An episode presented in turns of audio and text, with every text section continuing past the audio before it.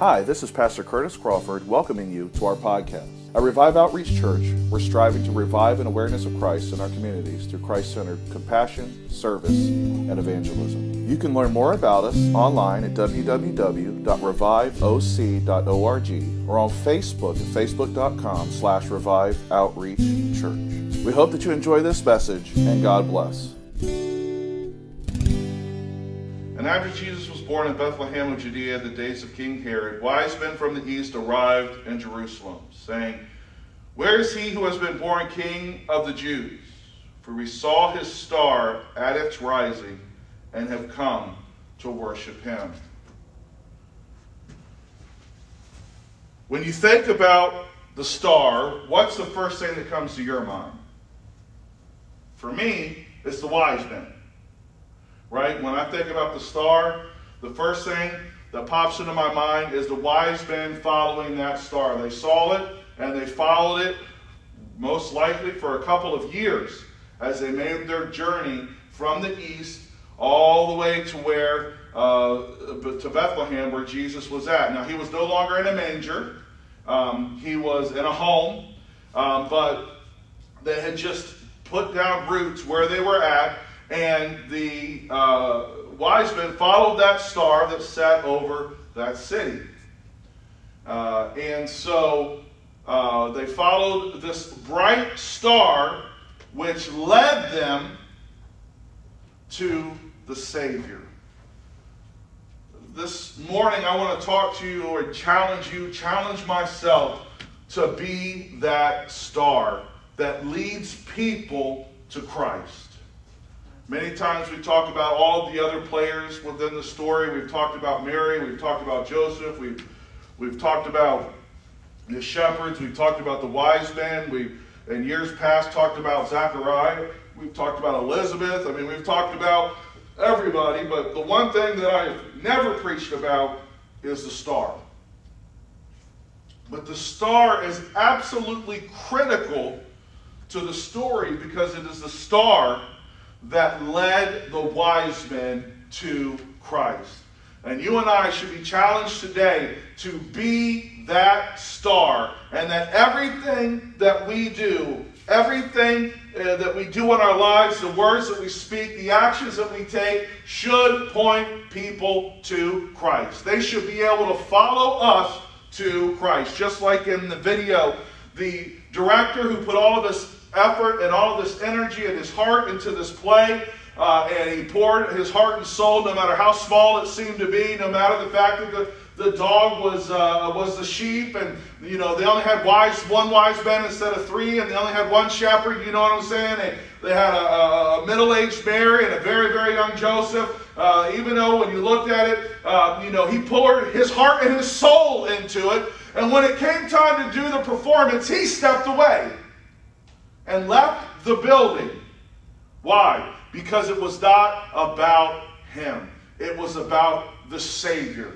He was the star that pointed to the Savior. That when people arrived and all of the work that he put in, they wouldn't even know it was about him. They would not know the effort he put in. They would not know the work that he put in. Everything pointed to Christ. He was not taking a bow. He was not up there taking accolades. He simply allowed the gospel to do what the gospel does, his work to speak for itself, which was shine a light on Christ. And you and I have a responsibility, not just during this season, but every single day of our lives, to be the star that points people to Jesus. Look with me to the book of Matthew now. Matthew chapter 5. Again, let's look. This time we're going to look at uh, chapter 5, verse 14. You are the light of the world. A city situated on a hill cannot be hidden. No one lights a lamp and puts it under a basket, but rather on a lampstand, and it gives light for all who are in the house. And in the same way, let your light shine before others so they may see your good works and give glory to your Father in heaven. I like what Dr. Tony Evans writes here in his study Bible, he says, You will rarely see what God is willing to do in secret until he sees what you are willing to do in public. What are you and I willing to do to point people to Christ? What are we willing to sacrifice? What are we willing to give up? Are we willing to sacrifice our comfort? Are we willing to sacrifice uh, our, our, our contentment? Are we willing to sacrifice? What are we willing to give up so that we can be the star that points people to Christ? Are we willing to challenge ourselves this season? To challenge our words that we speak? How we respond to others. When you're driving in the car and someone cuts you off, what do you say? Do you yell, holler, give them a salute? Or do you say a prayer for them that God would have mercy and if they don't know Christ, that they would know Him as Lord and Savior? Right? What do we do? I, have joked many times that I don't have a Jesus bumper sticker on my car because I don't want people to know I'm a Christian when I drive.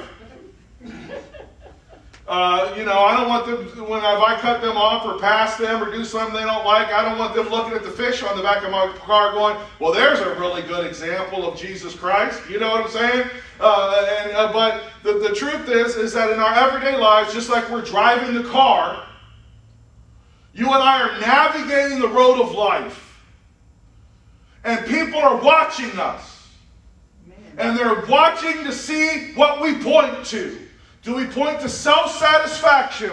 Do we point to seeking our own desires before others, like we talked about last week? Where do you and I point? Do we point to ourselves? Do we point to a friend? Do we point to a job? Is our jobs more important to us than Christ during this season? How much money we make, how much overtime that we can put in so that we can buy gifts and so that we can give to our friends and to our family? And so our lives point to a job instead of Christ. Or our lives point to ourselves instead of Christ. Our lives point to our children instead of Christ. Are we so busy taking care of our children and making sure they have the new Xbox or the new PlayStation 5 or they have the new thing uh, you know that they wanted and they so desired that instead of pointing to Christ, we're pointing to our families. What does our lives say when people look at us, the Bible says that we are the light of the world, that Christ lives in us and his light shines out of us. And when something has a light, that light is not meant to be hidden. That's why it says here in Matthew chapter 5 that a city situated on a hill cannot be hidden. You and I are not meant to be hidden. A city on a hill with its light shining is meant to be seen when you go to uh, Hatteras in, in North Carolina, they have lots of lighthouses. And those lighthouses are not meant to blend in and they are not meant to be hidden. That's why many times they have outrageous paint jobs, stripes, and sometimes they have red colors and, and everything. And they have a giant light on top of them. Why? Because they are meant to be seen. They are not meant to be hidden. Why? Because they are point the ships to the dangers on the shore so they can safely make it to their destination. You and I are to point this world to the dangers in this world so that then we can guide them safely to the one who can answer their cries, who can hear their, uh, their requests for repentance, that they're seeking uh, comfort and peace outside of Christ, you and I can point them to Christ to be that lighthouse to be that city on a hill that points people to Christ instead of to the world. That's our responsibility as Christians to be that light. We're not meant, a light is not meant to be lit and put under a basket. It's not meant to be hidden. When you light a light in your home, why do you turn on the light switch? So that you can see. Mm-hmm. Who goes into a dark room and doesn't turn on the lights? If you walk into a dark room without turning on the lights, guess what? You're inevitably, without any light in that room, you are going to stub a toe. You have lights for a reason. We have lights in our house for a reason. And that reason is so that we can see in the darkness. Yeah. That we can find our way from point A to point B. Yeah. Lights are lit for a reason, and you are lit up for a reason. You have lights for a reason. You have a light in you for a reason. You put lights on your house. I put lights on my house during Christmas. It's a celebration. But those lights are a representation of the star. Mm-hmm. People put lights on their homes. That tradition is typically related to the star. You are shining a bright light saying, Jesus is here. Mm-hmm. Amen. Just like that star pointed the wise men to the Savior, it points, we are to point others to Christ. It, we are just as a light on a lampstand is meant to give light to the whole house. You and I are meant to bring light to this world Amen. where we dwell. We are meant to share the light of Christ with everyone, regardless of our opinion of them, regardless of their social status, their economic status, regardless of their past, regardless of what they may look like, regardless of any of that, we have a responsibility to be the light to a world that is shrouded in darkness. And whether we agree with their politics, they still need Jesus. Whether we agree with their lifestyle, they need Jesus. We're to be that light. And where light is, darkness is driven out. Amen. And if you and I are the light of the world in this world, we can help drive out the darkness by being bright lights. But many of us dim our lights so as not to draw attention. And many times it's because we're afraid of drawing attention to ourselves. And if that's the case, then we've got our light lit for the wrong reason. The attention is to be pointed right back at Christ. So this season, as you and I are moving, as you and I are walking, as you and I are wrapping things up, let us remember that we are the light of the world. And the question today is what are we doing? What is the challenge to us? Each week we've had a challenge. And the, when we talked about Mary, the challenge was allowing the Good Shepherd to carry us. And when we talked about Joseph, the challenge was recognizing that God will use anybody, regardless of their age, regardless of their past, regardless of who they are or used to be.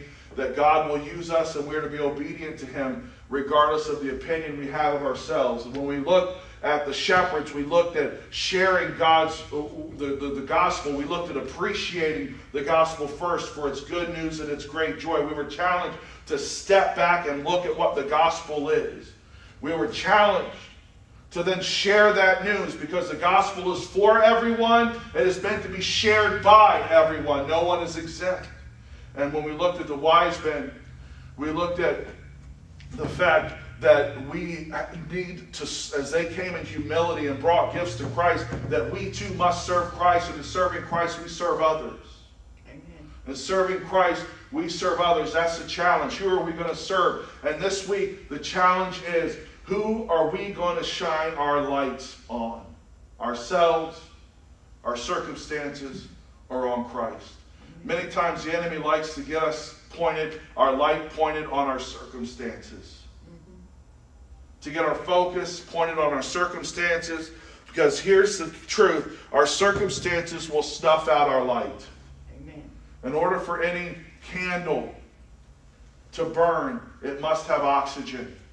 As soon as you put the lid on top of that candle and the oxygen dissipates from it, the candle light will go out.